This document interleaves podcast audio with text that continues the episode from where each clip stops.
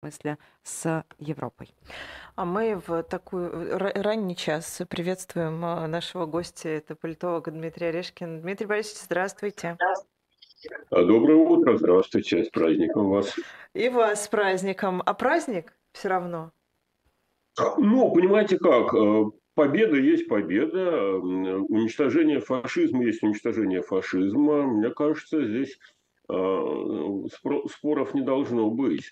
А, а вот там восьмое или девятое, это уже интересный вопрос для обсуждения, потому что действительно, на самом деле, победа состоялась восьмого победа антигитлеровской э, коалиции. А потом уже товарищ Сталин э, создал отдельный советский праздник, э, ну и начал, соответственно, стратегию и политику по отделению победы Советского Союза от Э, мировых э, процессов.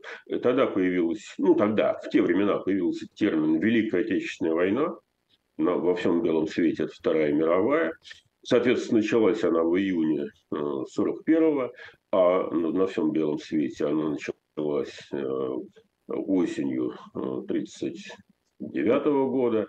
А, ну и, соответственно, две разных э, исторические трактовки, причем советская, конечно, э, искаженная не соответствует э, исторической действительности, но мы с ней выращ... вы... мы в ней все выращены, она нам кажется единственно возможной, и вылечиться от этого будет чрезвычайно трудно, но, по-видимому, необходимо, и лечение будет проходить не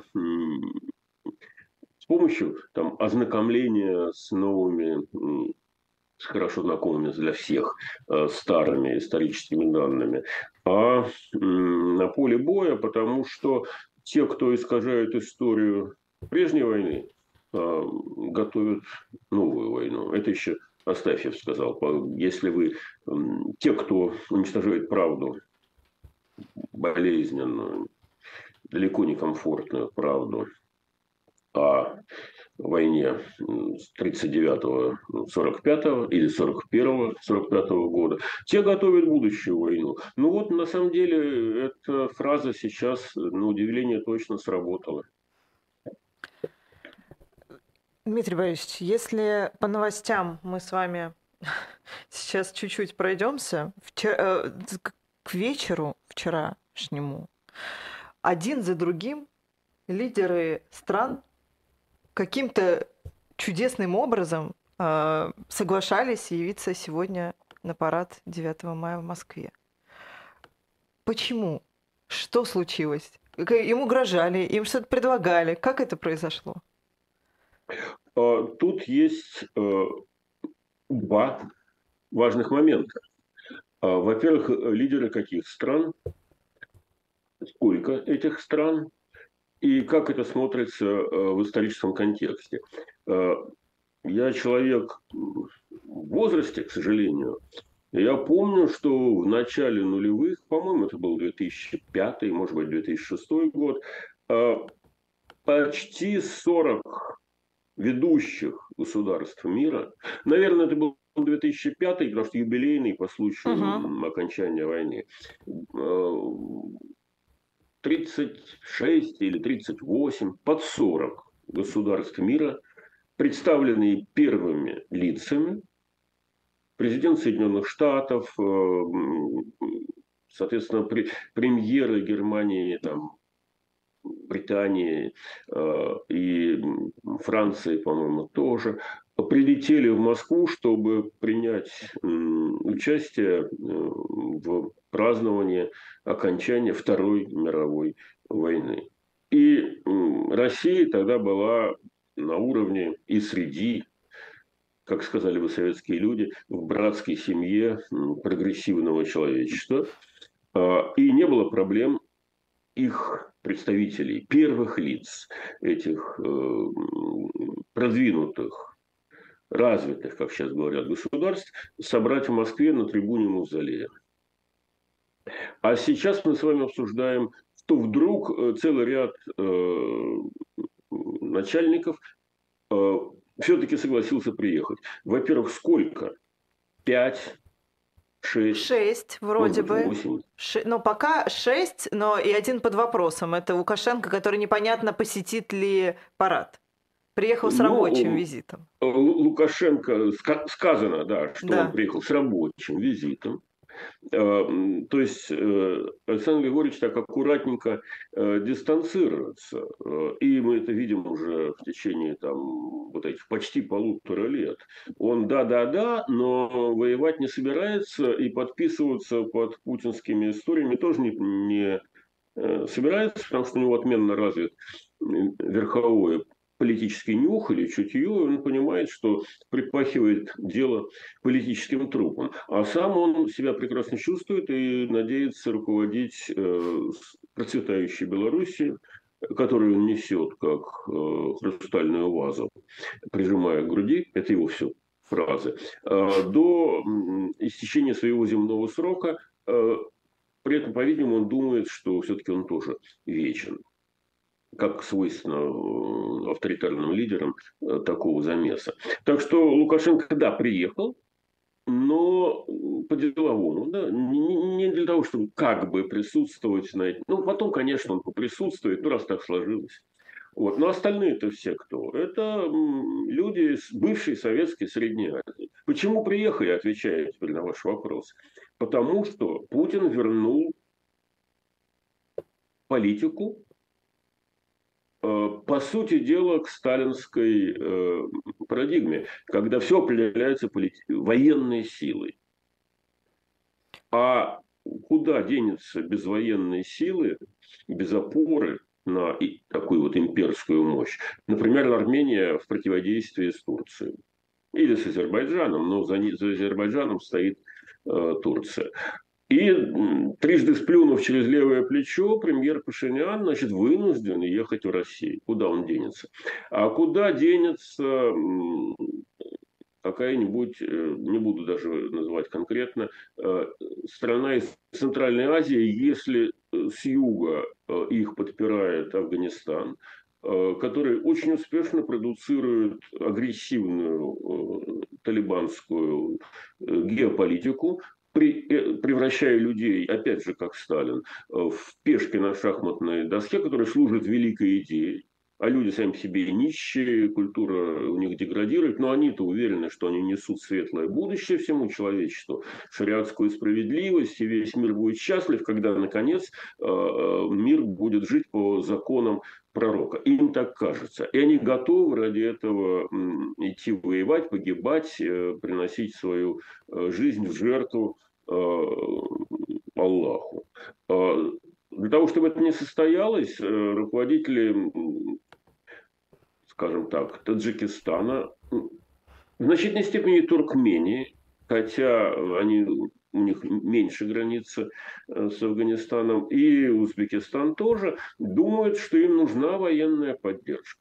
А центр силы все еще на этой территории называется Россия. Поэтому, да, они вынуждены сохранять хорошие отношения, с, демонстрировать хорошие отношения а, с Москвой. Но Новость заключается в том, что на равных они поехали бы, если бы их пригласили, на каком-то мероприятии в Пекин. А, так же, как вот э, зона военного я еще раз хочу сказать, что это деградация в политике, э, когда эм, терминология, понятийный аппарат, э, система приоритетов возвращаются к вопросу силового присутствия. Так вот, э, когда вакуум силовой в такого рода регионах присутствует, он заполняется естественно, и, как правило, э, чем-то гораздо менее симпатичным, чем было даже до сего момента. Но вот э, силовой вакуум на Южном Кавказе, на Кавказе, он заполняется присутствием или при помощи э, турецкого милитаризма, который не намного лучше российского милитаризма, а может и хуже. А, а вакуум в Центральной Азии в значительной степени заполняется присутствием Китая. Правда, Китай э, свое геополитическое влияние там реализует не военным языком, не военной форме, а в soft power, что гораздо более прогрессивно. И поэтому он выигрывает э, конкурентную борьбу э, с Россией. Он эти территории покупает, он туда инвестирует, он их э, снабжает специалистами.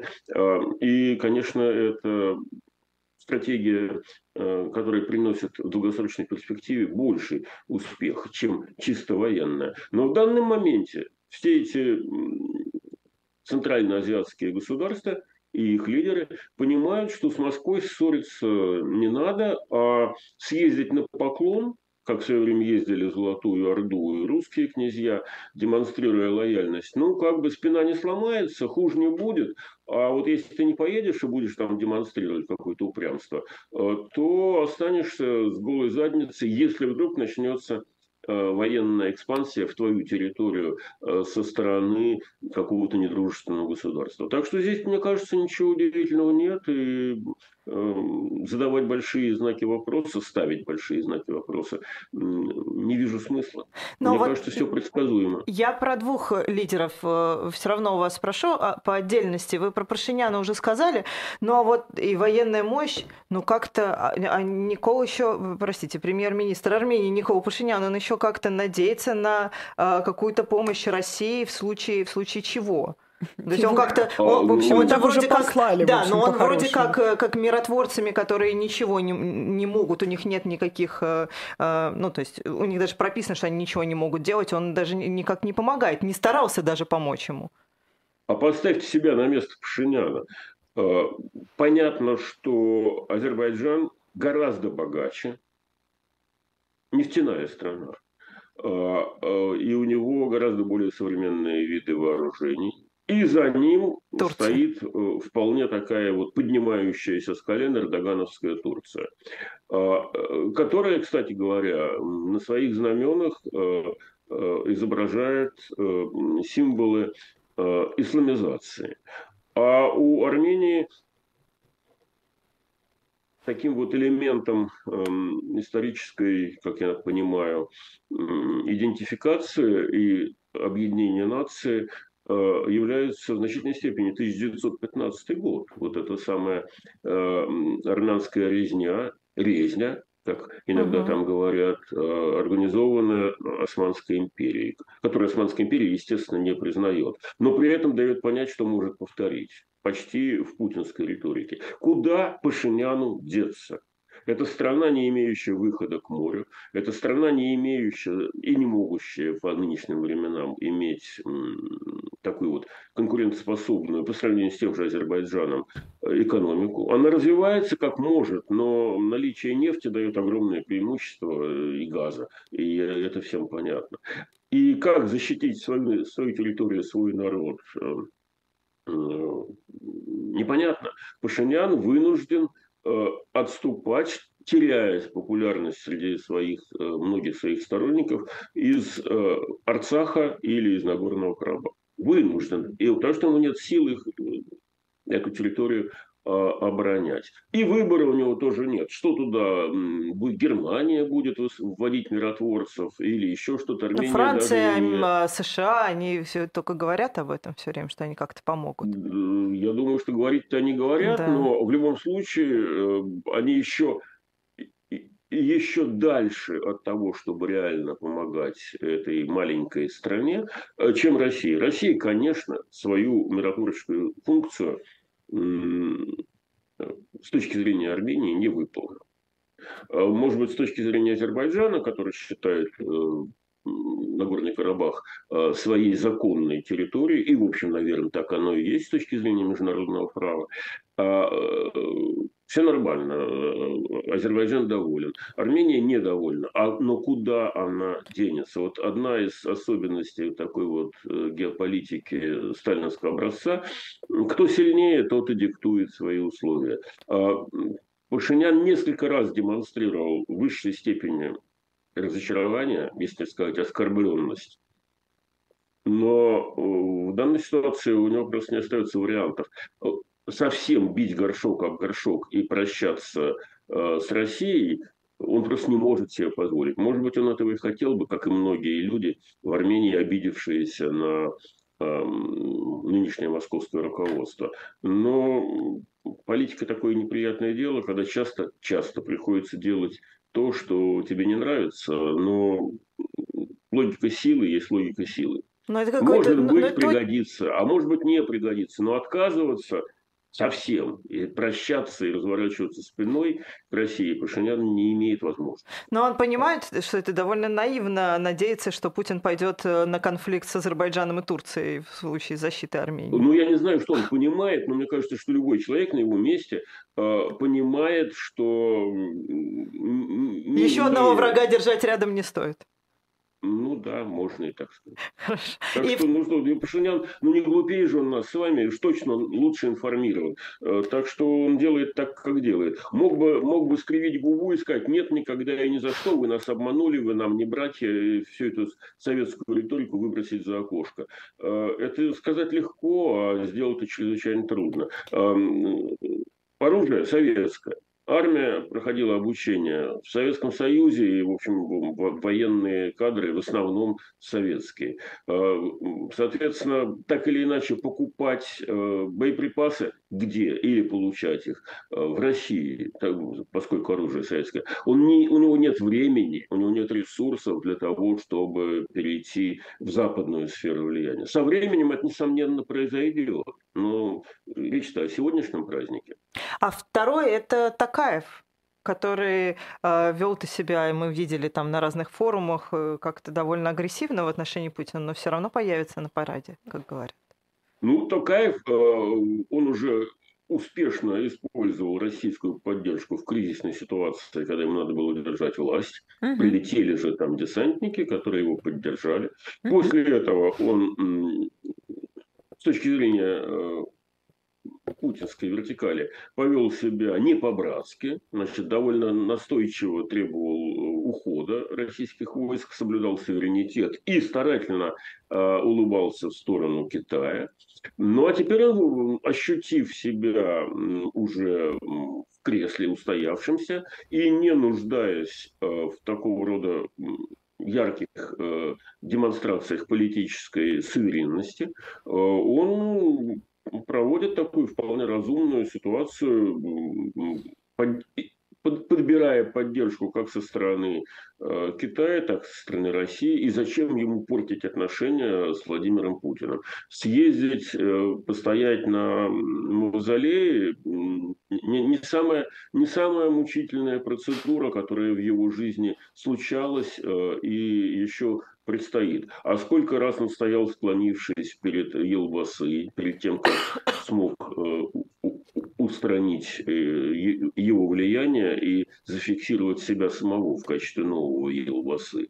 А вот и сейчас то же самое приедет, постоит, продемонстрирует. А, а мы с вами эту тему как-то всерьез обсуждаем, как будто... Мне кажется, что здесь... Какие-то имиджевые потери, мне кажется, нет? При, Давайте поговорим. зависимые. Или те люди, которые недостаточно независимы. А Путин красавчик в этой всей истории? Ведь он же свое геополитическое, как это сказать, вот свои геополитические потребности таким образом удовлетворяет. Разве нет? Ну как, никто не приедет, был контекст, никто не приедет, Россия воюет с Украиной, вы вообще что творите? То вы тут в Европе идет ну, война, Слушайте, никто ну, к вам это, не поедет, это... вы не рукопожатны, вы изгой. Сколько было этой риторики? И теперь он стоит в окружении, ну как ни крути, все-таки там 5-6 лидеров независимых государств. Не рукопожатно, это все риторика, э, так сказать, либерально, благожелательно э, настроенных э, товарищей, которые э, живут в своем, в общем, достаточно упрощенном мире, где э, путинская агрессия немедленно должна быть наказана э, поражением, где э, Путин должен проиграть войну к осени 22 э, года, где скоро начнется победоносное наступление Украины, э, которая разнесет российскую военную машину. Э, и э, поставить большую жирную точку. А, а на самом деле жизнь происходит медленнее, хотя именно в этом направлении. Либералы правы в крупномасштабном плане. Конечно, Запад выиграет. И, конечно, Путин изгой. И, конечно, все это состоится. Но э, Золотая Орда наследником которой, э, с моей точки зрения, является э, товарищ Сталин и, соответственно, через поколение, или там через полтора поколения товарищ Путин, э, рушилась в течение, ну, как минимум, полувека. Э, от нее откалывались куски, она теряла геополитическое влияние, она отставала от, э, в технологическом плане от соседних оседлых государств и в результате сократилась до ныне существующей Монголии, которая, кстати, стала оседлым государством и очень быстро растет, потому что не провозглашает себя источником э, нетленных ценностей образца Чингисхана, а заимствует европейские оседлые ценности и демонстрируют темпы там, по 5-7% экономического роста в год. Строят города, строят, занимается мирной э, экономической деятельностью и не пытается подражать военным подвигам мифологическим э, Чингисхана, Гуюка и так далее. А, то же самое с Россией. Она будет э, отставать, откалываться по краям, терять геополитическое влияние, но не по щелчку пальцев. Поэтому те, кто говорят, что как же вот он был не рукопожатный, а теперь вдруг стал рукопожатный, мыслят, мне кажется, просто слишком короткими интервалами времени. Э, меньше 20 лет назад, ну мы с вами с этого начали, 38 человек или 40 человек, я не помню сколько, э, приезжали поздравить и поучаствовать в празднике Победы, принимая Россию в не скажу семью, потому что это родоплеменная терминология товарища Сталина, в коллектив э, развитых стран мира. И страна была членом восьмерки, и ее приглашали на все важные глобальные события, роль была ее велика. Прошло не, пол, не, полные 20 лет, приезжают, ну, не хочу ничего обидного говорить, но не самые продвинутые государства мира – а, в количестве там 5-6 персон. И, конечно, Путин токсичен. И, конечно, он проигрывает. Но это же происходит, это не может произойти так же быстро, как, например, Армения взять и стать частью Европейского Союза. Ну, да, надо некоторый путь пройти, так же, как Украина не может взять и стать членом НАТО. Э, станет, конечно, но не сегодня и не завтра. И поражение Путина состоится, конечно, но не сегодня и не завтра. А, вот э, я просто смотрела вчера, было со ссылкой на цитаты Бареля, была публикация во внешней политике необходимо отказаться от единогласия. Означает ли это, вы, вы а, достаточно четко определяете тренд, но чем больше времени будет проходить тем больше, наверное, может быть каких-то неожиданных поворотов вот на этой вот, э, вот на этой прямой, которую вы обозначили. И а, не означает ли это, что у Путина могут вдруг появиться союзники? А, не означает ли это, что действительно вся эта риторика про, а, скажем так, не однополярный мир, а какой-то более разнообразный, более, скажем так, эм, лояльный к разным точкам зрения, что он может вот каким-то образом сформироваться за счет того направления, в котором движется в настоящий момент Владимир Путин. Вот такие сценарии возможны, на ваш взгляд? Ну, мне кажется, единственный возможный. Мир давно уже многополярен. Причем э, наиболее многополярен мир западный. Потому что, вопреки тому, что нам показывают э, по телевизору, рассказывает Путин, Запад не есть некая геополитическая сущность. Э, это только глядя из, э, скажем так, евразийских степей, кажется, что весь Запад – это такой вот сплоченный враг. На самом деле у Макрона и Франции своя политика, у Германии своя политика, у Британии своя политика, э, и у Соединенных Штатов своя политика, очень разная. Британия выходит из Европейского Союза. Это только ведь, опять же, пропаганда пропагандистский такой жупел, что там как Соединенные Штаты сказали, так они все делают. Да ни в коей мере. Они Но у них есть одно общее качество – это цивилизации. Это оседлые цивилизации, которые гарантируют права гражданина и, в частности, право частной собственности. Вот это очень важно, потому что э, уничтожение права частной собственности э, лишает человека субъектности и, соответственно, превращает его в члена Орды, у которого нет ничего своего, а есть только казенное, народное, принадлежащее вождю, и, соответственно, жизнь его не стоит ничего, так же, как и его имущество. И живет он в общаге, в казарме, в тюрьме, и его основная э, сильная страна – это в любой момент э, сесть по приказу вождя на лошадку и скакать вперед, э, завоевывать новые территории, жертвуя своей жизнью во имя сказок этого самого великого вождя. Это особая длинная история. Запад много полярен. Но он един в том, что надо отстаивать ценности, вот, э, нерушимость частной собственности, соответственно, нерушимость личных прав – которые еще в э, римскую эпоху были зафиксированы в так называемом римском праве. При том, что мы понимаем, что э, э, Рим, Рим это была рабовладельческая империя. Но римское право одинаково ненавистно было Адольфу Гитлеру, который требовал его заменить естественным правом немецкой общины. И Сталину, который, правда, об этом не говорил, но тоже требовал такой коллективный, общинный дух, когда э, все, все объединены вокруг вождя. И там, и там э, вот эта вот общинность естественным образом порождает фюрера или вождя.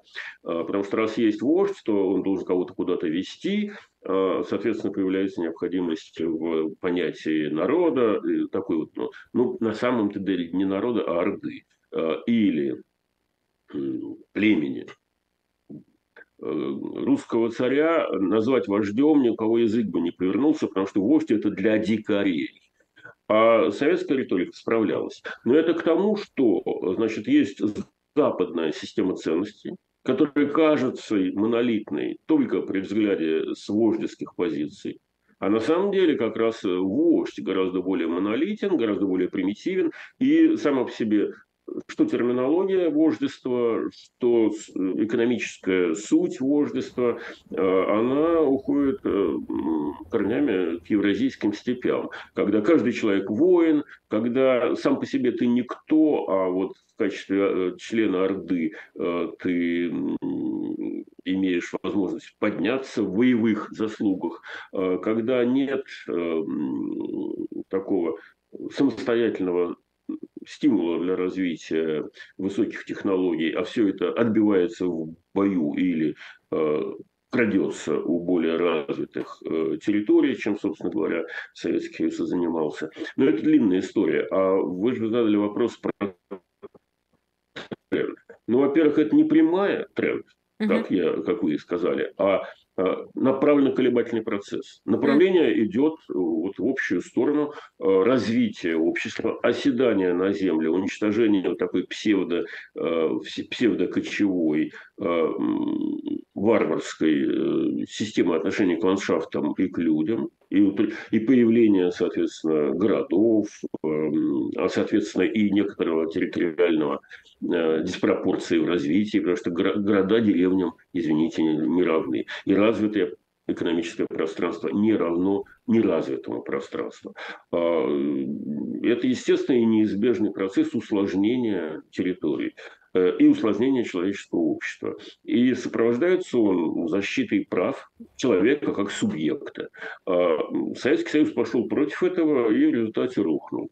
А, ну и сейчас то же самое. Значит, тенденция однозначно. Но этот процесс всегда будет колебательным, потому что э, когда экономический, социальный, какой угодно тренд достаточно эффективный, долго держится, э, в результате этих вот изменений либеральных, демократичных, э, связанных с правами человека, появляется большое количество людей в физическом смысле, которые родились, выросли, получили медицинское обслуживание, даже кое-какое образование, благодаря вот этим вот достижениям.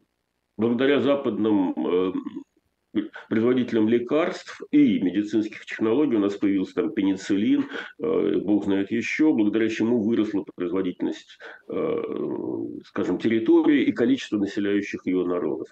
А идеологически они остаются, естественно, в плену своих прежних э, сказок. И как только благодаря западной европеизированной политике Ататюрка Турция в течение двух-трех поколений поднялась всерьез с позиции, в общем-то, такого третьеразрядного э, халифата с большими претензиями. Так вот, как только Турция поднялась, у нее появился лидер, э, который называется Эрдоган, который начал рассказывать о том, что э, не пора ли Турцию поднять с колен с помощью исламизации, там, укрепления и нарисовал на знаменах османские э, признаки величия. И победил на выборах, потому что он рассказал людям приятную сказку. А, и Путин в Союзе, в бывшем Союзе, после того, как благодаря мучительным эм, реформам 90-х годов экономика стала рыночной, конкурентной, с частной собственностью, с конвертируемой валютой, со свободным э, и легальным, по большей части, импортом современных технологий, Россия начала расти со скоростью 7 процентов в год во, времена, во времена начала путинской эры, когда и при Путине, и при Примакове, и при Касьянове 7% в год росло просто потому, что частная экономика эффективнее социалистической. Выросла, а, и где-то к концу первого десятилетия путинской власти, который был очень успешным, надо это признавать, у Путина появился соблазн, как у Эрдогана, поднять Россию с колена, а себя сделать великим и преобразователем э, истории, собирателем земель русских и так далее. И в результате он за 10 последующих лет все то, ну еще не все то, но в значительной мере то, что было завоевано Россией ценой очень серьезных потерь и разочарований в 90-е годы, он все это свел к нулю. Он превратил Россию опять в, в ухудшенную версию Советского Союза с вертикальной идеологией, с, э, там, скажем, э, с деградирующей уже, уже деградирующей, потому что она сокращается, экономикой, с отрывом от всего белого света, а, с вождем, который вождем не называется, но уже никому не подчиняется, является суверенным, неограниченным и бесконечным, пока, пока жив, лидером. А, и, естественно, обратил Россию вспять. И, значит, идет, э, был рывок вперед, могучий. А, благодаря этому рывку России появились э, ресурсы, которые Путин с удовольствием использовал для того, чтобы вернуть Россию назад тупик. А, следующий этап будет, естественно, очередной цикл распада гражданской войны, я не знаю чего, но, во всяком случае, отставания от общемирового а, тренда. Это цикличность эта, она, по-видимому, неизбежна. И когда Соединенные Штаты, сделав очень большой рывок в экономическом росте, получают большое количество людей, которые не понимают, как себя вести в новой реальности. Для них она сложновата. И они э, слушаются человека, который приходит э, на политическую арену и говорит «Make America great again», э, «Верните старые добрые времена». И в Британии Брексит под этим же флагом шел. Но обратите внимание, что все эти консервативные риторики, они же работают в том, что называется периферия. А если мы берем Британию, то э, Лондон, как продвинутая территория, не поддерживал Брексит, угу. а поддерживала периферия. Если возьмем Путина, то он президент периферии, максимум э, голосов официально зафиксированных э, он получает где? В Чечне, в Дагестане, в прочих электоральных султанатах. Ясное дело, что их там рисуют. Но в Москве так удачно их нарисовать не получается. У Эрдогана поддержки в, в Анкаре, Измире и в Стамбуле э, меньше, чем на периферии. У Путина ровно то же самое. А, и у, простите, пожалуйста, Трампа в Соединенных Штатах тоже нет поддержки ни в развитом э, Атлантическом, ни в развитом Тихоокеанском секторах. За него, так, так скажем, то, что называется глубинная Америка. Это в разной степени, на разном уровне, с разной агрессией, но реакция того на то, что за последние там, 30-40 лет послевоенных э, был очень быстрый рост, который привел к усложнению, к созданию новых направлений роста, гиганты появились, IT-технологии и так далее, э, и к появлению физическому росту и расширению той части людей, которые в этот мир вписываются с трудом и хотели бы вернуться к старым понятным э, понятиям, к старым понятным терминам, событиям. Это, это естественно, это неизбежно. И поэтому возвратная советизация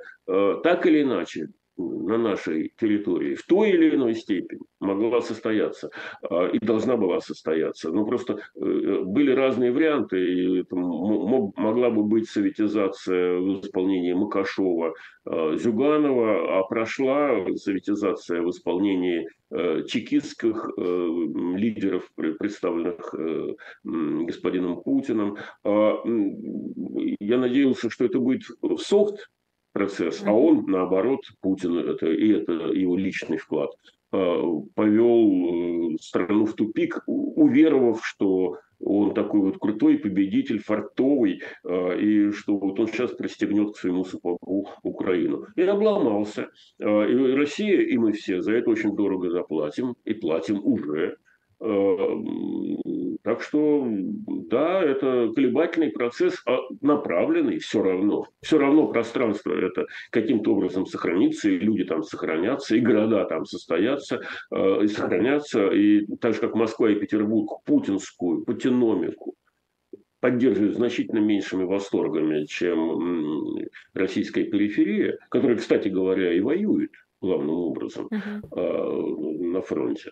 А, это тоже понятно, и это абсолютно закономерно, и Путин пойдет жертвой этого процесса. Но вместе с ним пойдет жертвой и моя страна, и она уже пала. Что ты сделаешь?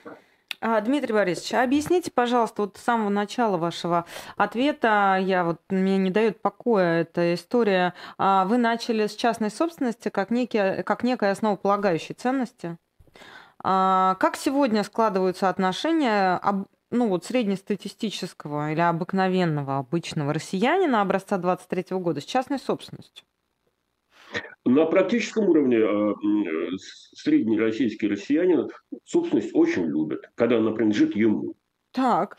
А, а на теоретическом уровне он считает, что все должно принадлежать народу. Во всяком случае, значительная часть. Как это соединить? Это плод воспитания. В 1780 году первый русский экономист, юрист, который, кстати говоря, проходил образование в Эдинбурге и слушал лекции некого Адама Смита про моральную экономику, а, написал статью про состояние разного рода собственности в России. А, и он вполне разумно объяснил, что право собственности состоит из трех, на самом деле, прав. Правом, значит, владеть, распоряжаться, правом требовать по суду свою собственность, свою вещь от завладевших оною неправедно. И третье важнейшее право – отчуждать продав... при жизни и по смерти, дарить, оставлять наследство, продавать и так далее. И когда нам рассказывают про общенародную собственность, возьмите эту тройственную э, концепцию э, Десницкого. Что российский народ, советский народ мог распоряжаться Норникелем, он мог его отчуждать, нет, это могла делать партийная номенклатура, и она это делала. Она отчуждала, э, например, товарищ Сталин, э, картины из московских и петербургских музеев продавал, никого не спросив. Как бы во имя народа. Но это другой разговор. Значит, что советский народ мог каким-нибудь этим самым норильским никелем, опять же, каким-то образом владеть, получать от него дивиденды? Нет. Э, то, что производил Норильский никель, использовалось по усмотрению партийной номенклатуры и партии. Вот партия и была собственностью этой страны. И народ был ее собственностью, причем бесправный, потому что уехать он не мог, запрет был на выезд. Э, деньги были не конвертируемые, соответственно, это были фантики, которые пользовались э, каким-то какой-то экономической насыщенным смыслом только в России и так далее. И сейчас, значит, э, люди с удовольствием покупают и стараются набрать денежек на то, чтобы купить машину, а может быть даже и жилье. И будут чрезвычайно удивлены, раздражены, если у них эту машину или жилье вдруг отберут э, для того, чтобы во имя э, общенародной собственности, чтобы разместить солдат, беженцев или еще кого-нибудь ради государственной нужды, они будут чрезвычайно сильно обижены. Но с удовольствием при этом рассказывают, что надо бы отобрать собственность у всякого рода неприятных персонажей и передать ее народу. А вот под эти рассказы угробили э, довольно мощную экономическую державу, которая называлась ЮКОС, сделали ее Роснефтью, угу. отобрав у Ходорковского и передав Сечину под разговоры о том, что это теперь будет общенародный, а выигрышные деньги мы пустим на пенсии. На пенсии они ничего не пустили. Сечин точно такой же частный собственник, только зависящий еще не от своих собственных талантов, а от чекистов и от Путина. И, соответственно, он попадает вместе с этой публикой под санкции. Соответственно, это для народа это становится гораздо менее продуктивно с точки зрения получения налоговых отчислений от этой собственности и так далее. Но это же все надо думать об этом, а гораздо приятнее просто говорить, верните собственность народу, который никогда этой собственностью не владел. Он виртуально был владельцем. Так же, как он был э, и строй был общенародный там, или еще какой-то. А на самом деле э, с этим народом что хотели, то и делали. И здесь мы, кстати, возвращаемся э, к победоносной тематике э, 1945 года. Э, столько народу положить на э, престол своей собственной стратегической бездарности э, мог только товарищ Сталин.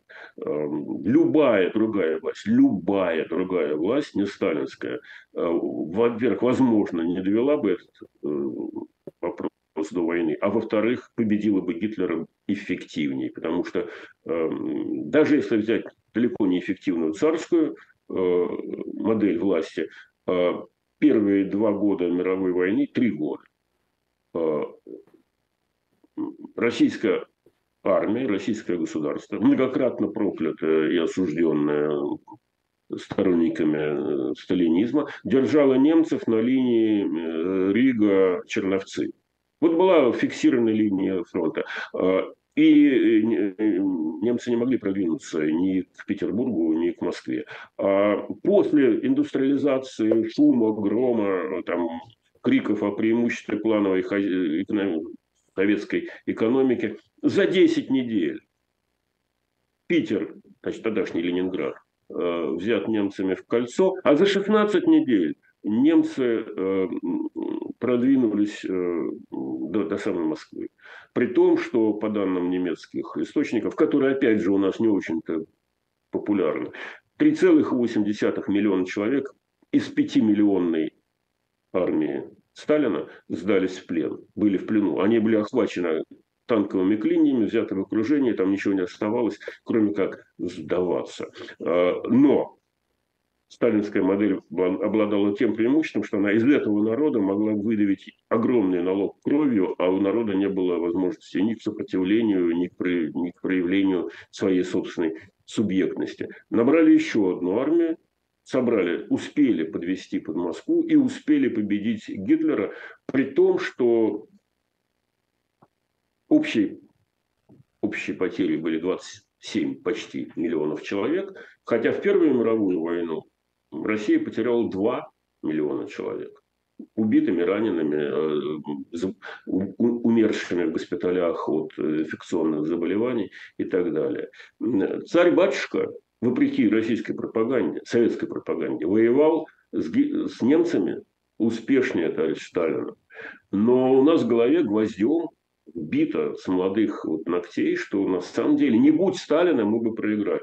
Не будь Сталина, мы бы выиграли гораздо легче и увереннее. Но эта мысль ну, никак не ложится в российское э, сознание, потому что, потому что оно искажено. А, и вылечить его невозможно, я еще раз поэтому хочу сказать.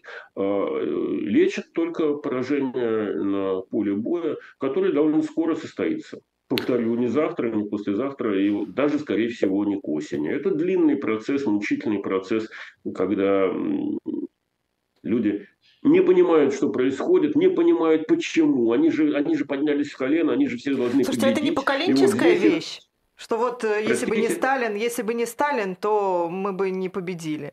Ну, то есть это не уйдет вот в скором времени куда-то? Не, ну это, э, это уйдет, но уйдет не в скором времени. Это так же, как ушел Ленин. Вот э, Владимир Ильич Ленин сейчас ну, просто сдулся, нет его. И если кому-то будет не лень почитать его труды, вот я, например, читаю, ты удивляешься, насколько примитивный и глупый текст. Вот, ну, да почитайте хоть апрельские тезисы, когда идет война, он рассказывает о том, что полицию надо распустить, и вооружить народ и так далее вот у нас накопилось там столетний, э, столетний разрыв, и мы как бы имеем другой социальный опыт. С современными глазами читать эти ленинские тексты о том, что надо отменить деньги, заменить э, товарообмен прямым продуктообменом, натуральным, это, это же болезненный бред. Как вы в сложной экономике будете разбираться продуктом обмена? Как учебник, автор учебника по математике, по арифметике для четвертого класса будет решать э, проблему продукта обмена с производителем картошки? Деньги нужны для того, чтобы разного рода человеческие активности привести к какому-то общему знаменателю. А товарищ Ленин их уничтожал. А про товарища Сталина и говорить нечего.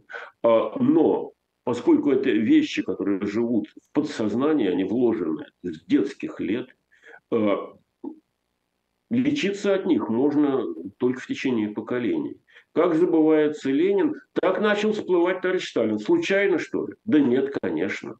Нет, конечно, потому что Сталин есть эм, ментальная, э, социокультурная основа той вертикали, которую сейчас строит Путин. Тех самых чекистов, которые при Сталине э, почувствовали себя э, ну, скажем так, опричниками, как основой нового государственного строя. Им все позволено, им все разрешено по праву силы в гробу они видали всякие права, там, конституции, выборы. Э, сколько надо, то столько и нарисуем. Кого надо, того и посадим. А мы хозяева этой страны.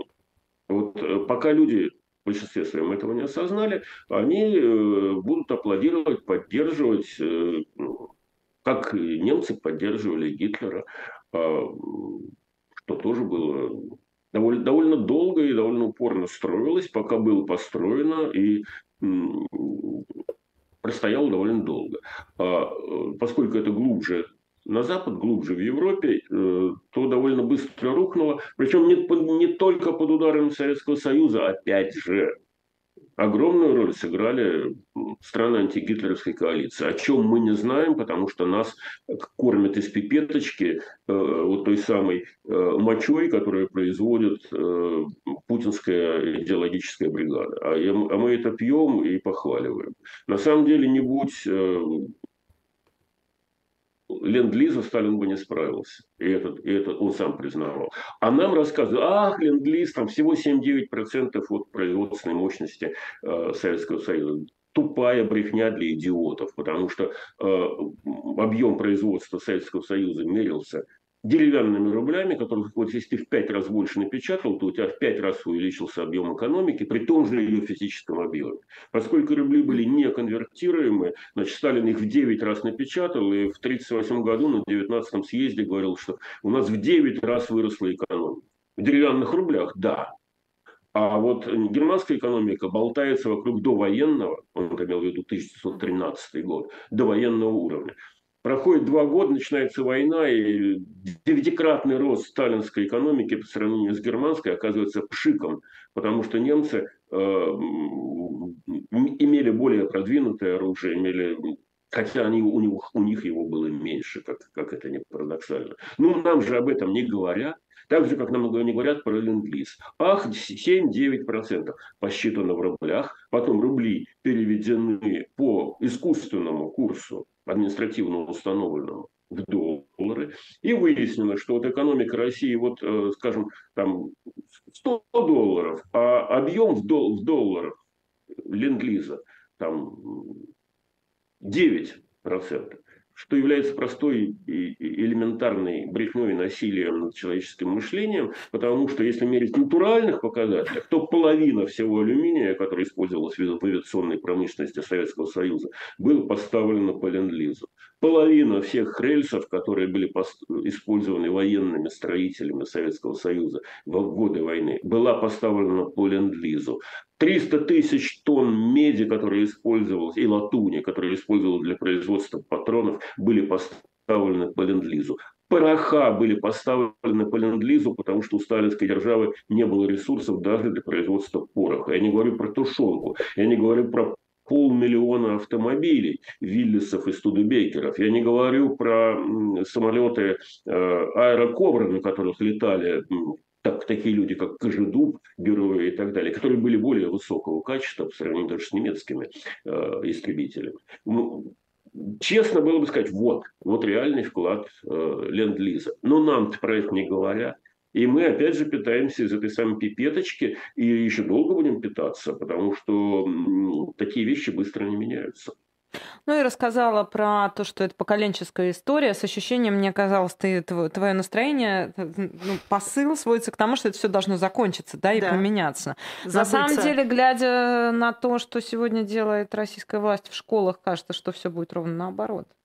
Насколько хватит этого влияния на детей, на школьников, насколько хватит этих разговоров о важном, потому что вы сейчас говорите, казалось бы, очевидные вещи, но мы такие короткие очень... Мы, мы плоды, мы с Баблоян плоды такого вот этого короткого перестроечного времени и постперестроечного, когда на школе учили а, по другим учебникам просто. Но ощущение, что все и это заканчивается, возвращаясь на... Ну, понимаете как, есть проблема, и это очень важная проблема, осознание реальности и есть реальность.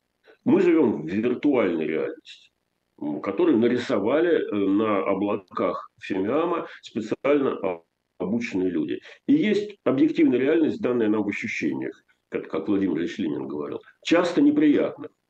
Вот э, именно это и лечит. Когда происходит столкновение объективной реальности э, с виртуальной, в которой ты существовал до сего момента, а виртуальная реальность, она, как правило, комфортная. Там ты умный, сильный, уважаемый, тебя все боятся, ты поднялся с колен э, и так далее.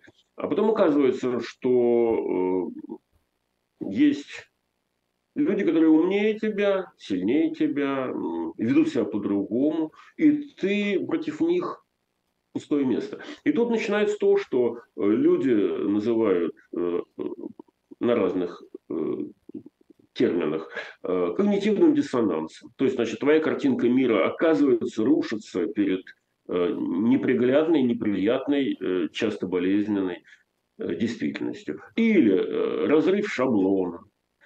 Или, просто по-русски говоря, крыша поехала. Потому что, ну да, люди, многие люди действительно думают, что защищают русских людей – Э, на Украине. Вот они действительно в это верят, им это вложили в голову. Они забыли, что там 10 лет назад украинцы и представлялись, и казались, и были э, самым братским народом. Общая культура, общая религия, близкий язык, там 300 лет э, проживания бок о бок. И э, казалось, что представить себе войну между Россией и Украиной невозможно. Вот вам, пожалуйста, разрыв шаблона. И нам уже объясняют, что украинцы-то они оказываются, ну, во-первых, они не до нация, а, они не народ, их никогда не было. А, во-вторых, а, те, кто от них, от их имени сейчас говорит, все нацисты, все они бендеровцы, бан бандеровцы, прошу прощения, все они, все они на ниточке у дяди Сэма, народ с удовольствием все это кушает. Пока вдруг не оказывается, что в материальном отношении что-то изменилось. И вот тогда очень важно, чтобы был человек, который сказал, а король-то голый. Вот э, сейчас э, вот эта виртуальная реальность – это э, новое платье короля. И король прекрасно понимает, что это он голый. Я имею в виду Владимира Путина. Поэтому он заранее уничтожает э, всех вот тех мальчиков, которые по простоте душевной э, или по каким-то другим э, резонам могут крикнуть из задних рядов. А король-то голый, а победы-то нет. А с Украиной-то мы навсегда, ну не навсегда, но как минимум на ближайшие 2-3 поколения рассорились. А русский-то мир токсичен, а экономика-то буксует. А, а вот эти самые вопли о том, что можем повторить, они ничем не кончаются. Поэтому вполне предсказуемо то, что король, понимая, что у него задница голая, будет завинчивать гайки, будет истреблять тех, кто может не то что даже крикнуть, а хотя бы намекнуть. Он будет везде искать врагов, ну, ровно то, чем занимался товарищ Сталин. Враги внутренние, там, предатели, отравители, разрушители, бог знает кто еще. Вот почему-то при царе-батюшке не было внутренних врагов. Вот не было такого социального явления, как внутренние врага, враги. Да, были там э, жиды и скубенты, которых э, нагайками били uh-huh. кто? Казаки, представители э, российской э, провинции, которые приезжали в Петербург, которому уже было тесно под государем-императором, который хотел быть как Лондон. При, пусть будет государь, но он будет царствовать, но не править. А править должно э, избранное народом и назначенное Государственной Думой правительство. А вот э, казаки с этим боролись, да, значит, э, им казалось, что царь-батюшка и так далее. И пытались загнать под лавку э, столицу. Тогда она была Петербургу. Столица победила. И в 91 году Москва, столица, победила советский мертвящий вертикальный строй. И сейчас столицы победят. Просто не скоро, потому что ну, в столице концентрируются продвинутые, образованные, самостоятельно мыслящие, не боящиеся мыслить люди. И это вопрос, ну, скажем, нескольких ближайших лет, но не месяцев. Вот, э, поэтому что здесь так вот негодовать, трепетать, ожидать?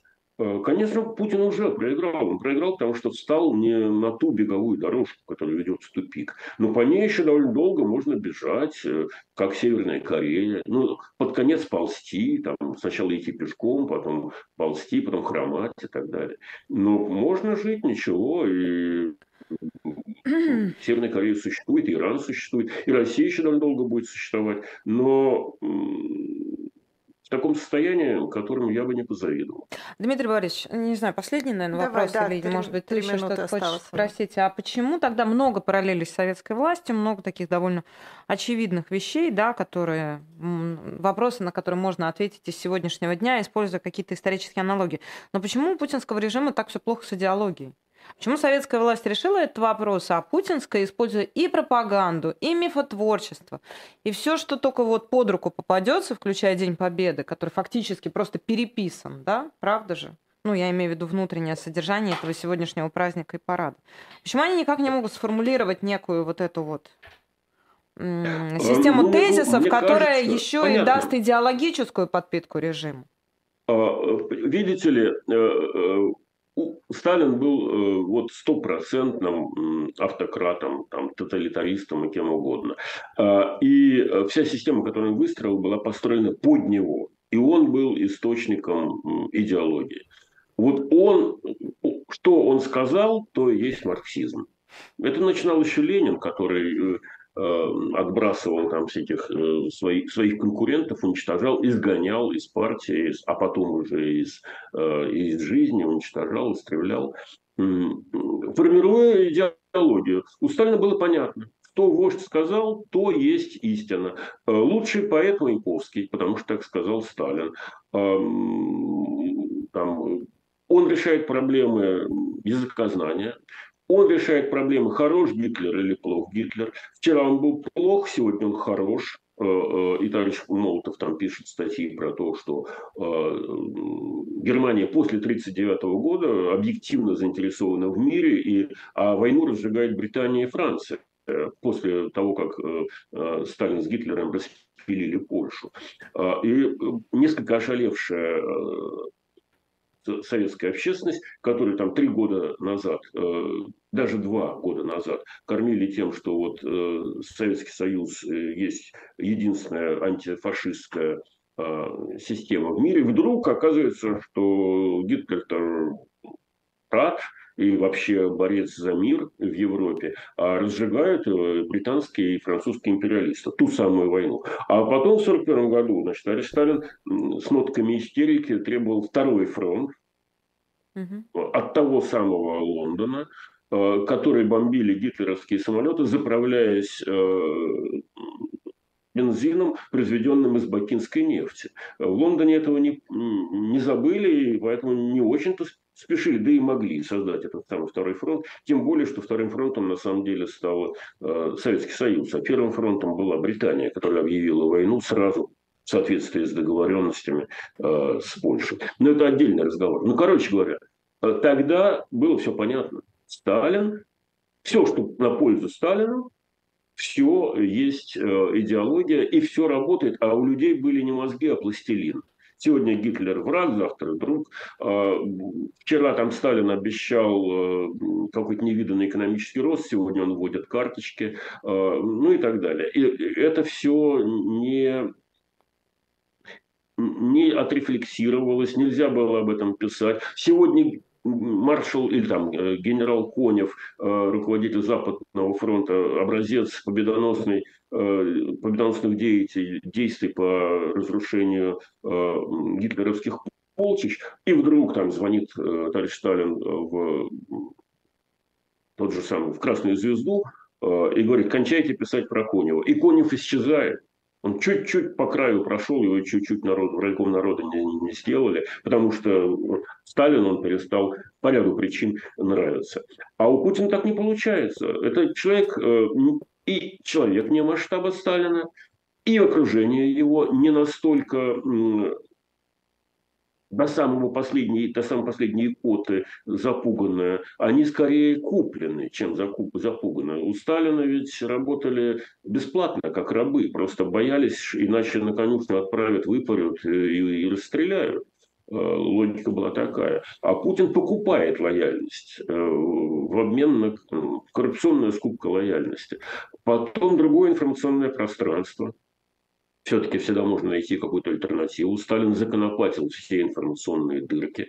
Поэтому любой бред, который он изобретал, э, немедленно возносился до уровня гениальных открытий. СМ э, пример Северной Кореи. Что бы ни сказал этот э, свиноподобный Ким Чен Ын, он ангел, мыслитель, он гениальный провидец и все остальное. При том, что страна просто голодает систематически. Ничего, это работает, понимаете, это работает. А у Путина недостаточно тоталитарный режим, э, чтобы работало. Поэтому над ним скоро будут смеяться, уже смеются, как над Брежневым. Э, его результаты на поле боя критикует какой-нибудь там Гиркин да, и, и многие другие турбопатриоты.